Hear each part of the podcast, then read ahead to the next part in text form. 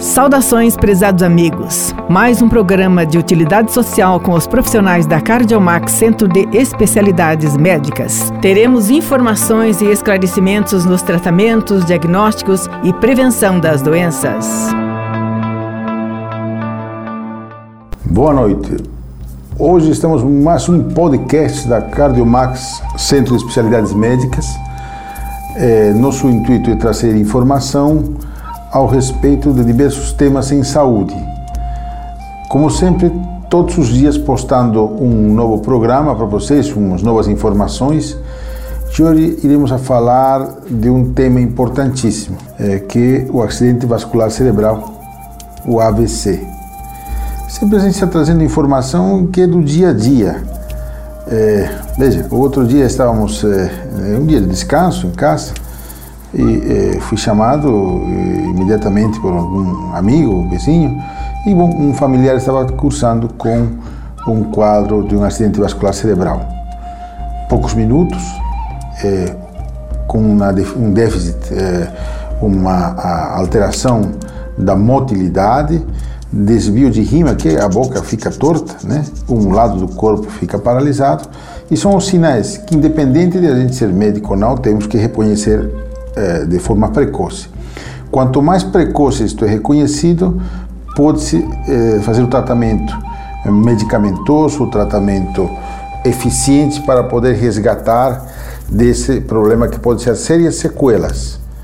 Então, primeira coisa, diagnosticar. Peça para seu familiar, seu amigo, levantar os dois braços para frente, colocar os bracinhos para frente.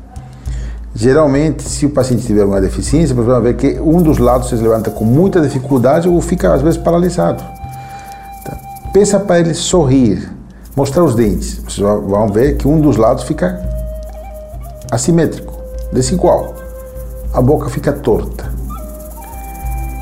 Pensa para fechar os olhos com força. Vocês vão ver que às vezes tem dificuldade dos lados de poder fechar. Né? Isso é interessante. É, às vezes tem alterações da fala, que a gente chama de dislalia, né? fala com a, a, as palavras é, incompreensíveis, as palavras de difícil articulação. Em alguns casos pode ter até perda da consciência dependendo da repercussão. Temos dois tipos de AVC, o AVC isquêmico e o AVC hemorrágico. Um sangra e outro corta a circulação para o cérebro. Ambos problemas são graves. O que, que deve ser feito nesses pacientes de forma imediata? É definir que tipo de alteração é. Sangrou ou entupiu? É isquêmico ou hemorrágico?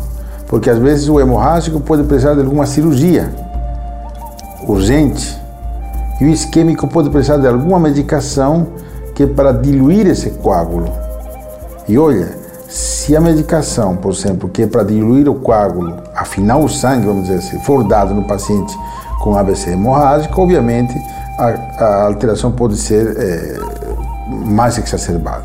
Então, o diagnóstico é importante. Como você faz o diagnóstico depois de ter reconhecido em casa, pelo vizinho, pelo amigo, pelos sinais que eu falei? Né? Levantar os braços, tentar é, é, levantar, mostrar os dentes, fazer um sorriso e conversar com o paciente para ver se está orientado em tempo e espaço é um exame que se chama tomografia. A tomografia, vocês muitos devem ter feito, permite ver as imagens ao interior, ao interior do organismo, tá certo? Principalmente do, do, crânio, do cérebro, né? na realidade, é uma tomografia de crânio, e aí nos permite definir de forma clara se se trata de um uh, eh, AVC isquêmico ou um hemorrágico. É, visto por, por um médico, por um especialista, por um radiologista, ou até agora, como dependendo do tipo de sangramento, se for bastante importante, ou isquemia for importante, até é, mesmo o médico generalista pode reconhecer algumas alterações. E a clínica, claro, as alterações clínicas que eu contei para vocês. Dependendo do que, que qual da alteração, será tomados diferentes tipos de alternativas. Antigamente os pacientes eh, eram tratados, eh, claro, com o que se tinha na época, mas uma coisa que chamava a atenção: o paciente que fazia AVC isquêmico, naturalmente ele tinha uma hipertensão reflexa, a pressão aumentava. E às vezes, né, durante muitos anos, há muitas décadas atrás, a gente ficava preocupado e ter, terminamos diminuindo a pressão rapidamente. foi visto com o tempo que aquilo não era o mais é, é, aceitável, porque a área de isquemia, a área que estava com falta de irrigação, às vezes aumentava.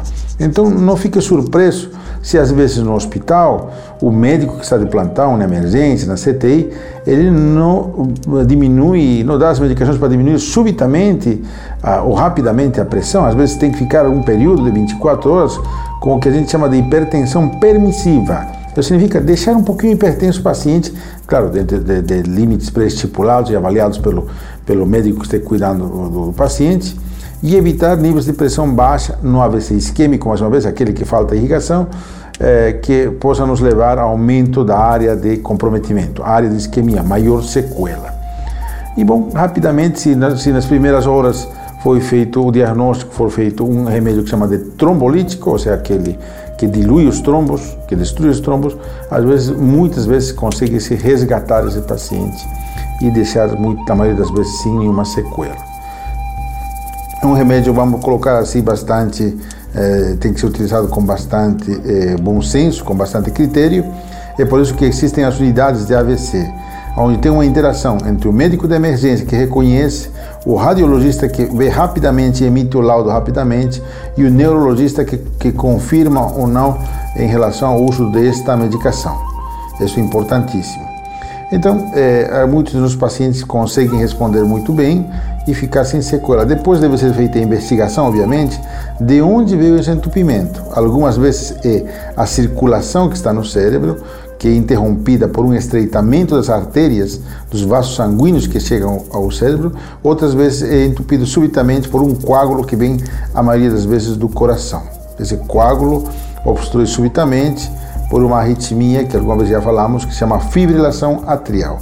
Essa fibrilação atrial termina eh, liberando coágulos do coração e a maioria das vezes estes vão, estes vão migrando para qualquer parte do corpo. Obviamente, de preferência naqueles pontos onde te recebe mais sangue. Neste caso, o cérebro, que como vocês, eh, alguma vez já comentei com vocês, recebe eh, 30% de todo o fluxo sanguíneo que sai eh, a cada a, a cada batimento ou a cada tempo é, é direcionado a este órgão nobre que é o cérebro. Então, é, se for interrompido subitamente, esse tecido nobre que é o cérebro sofre também rapidamente, com os sintomas que eu expliquei antes. Então, o importante, a mensagem, a dica que eu quero deixar para vocês é o seguinte: reconhecer os sintomas é o mais importante. Se o paciente tem um lado do corpo, o hemicorpo, essa esquerda ou direito, que está fraco, que perde a força ou fica praticamente paralisado de forma súbita, fique alerta e imediatamente acione o serviço de emergência para que rapidamente seja feito o diagnóstico. Se o paciente começa a falar com a bolsa embotada, se o paciente começa a ter é, queda uh, do, de um lado da, da, boca, com a boca torta, como falamos popularmente, é, é, também tem que ser outro sinal que vai nos chamar a atenção. Alterações na fala também devem ser vistas com bastante cuidado. Então, passe no seu médico imediatamente, ou seja, em um serviço de emergência, na realidade, acione o seu médico para ele poder justamente dar seguimento e acompanhamento deste problema. É, muitas vidas é, são salvas e muitas vidas evitam ficar é, sem sequela se for feita uma intervenção precoce. Sempre tratar a causa de base. Qual que são as causas desse problema? As que a gente conhece muito bem: hipertensão, dislipidemia, o colesterol alto, diabetes, né? o açúcar alto no sangue, vamos dizer, é, é, na realidade, alterações da circulação que podem ser como estreitamento dos vasos sanguíneos e diversas outras causas que podem gerar este problema. Mas entre essas são as mais conhecidas, essas que eu falei. Controlando os fatores de risco, obviamente teremos menos AVCs e teremos cada vez menos pacientes com sequelas neurológicas, que são bastante tristes, porque às vezes o paciente não consegue deambular, não consegue se alimentar e, obviamente, um indivíduo com uh, um hemicorpo, às vezes com alterações, inclusive cognitivas, alterações de consciência, alterações eh, de poder desenvolver suas atividades e de perder sua independência, isso é realmente bastante doloroso. Então, a intenção deste podcast é vocês saberem reconhecer de forma precoce. Mais uma vez, o diagnóstico precoce, a identificação, independente da pessoa estar relacionado com a área da saúde ou não é muito, vamos colocar, muito fácil. Com um lado do corpo paralisado, a boca que fica torta subitamente, o paciente que às vezes começa a falar com a, a começa a ter a fala embotada, isso imediatamente deve nos fazer pensar em esta doença que é bastante frequente. Então, queridos amigos, é, que tenham uma boa noite e acompanhem nas redes sociais. Estamos no podcast Spotify, estamos no Facebook, estamos no YouTube, no TikTok. É, é, também estamos diretamente mandando para nossos amigos, nossos pacientes, pela plataforma WhatsApp, muitos dos nossos podcasts. E, bom, apesar de que não é muito frequente o, o uso aqui em, no Brasil, temos também a, a diversas plataformas é, como é, o Twitter, tá certo? Que é, apesar de não ser muito popular no Brasil, mas também temos no Twitter nossas informações. Um grande abraço, amigos, e até outro momento.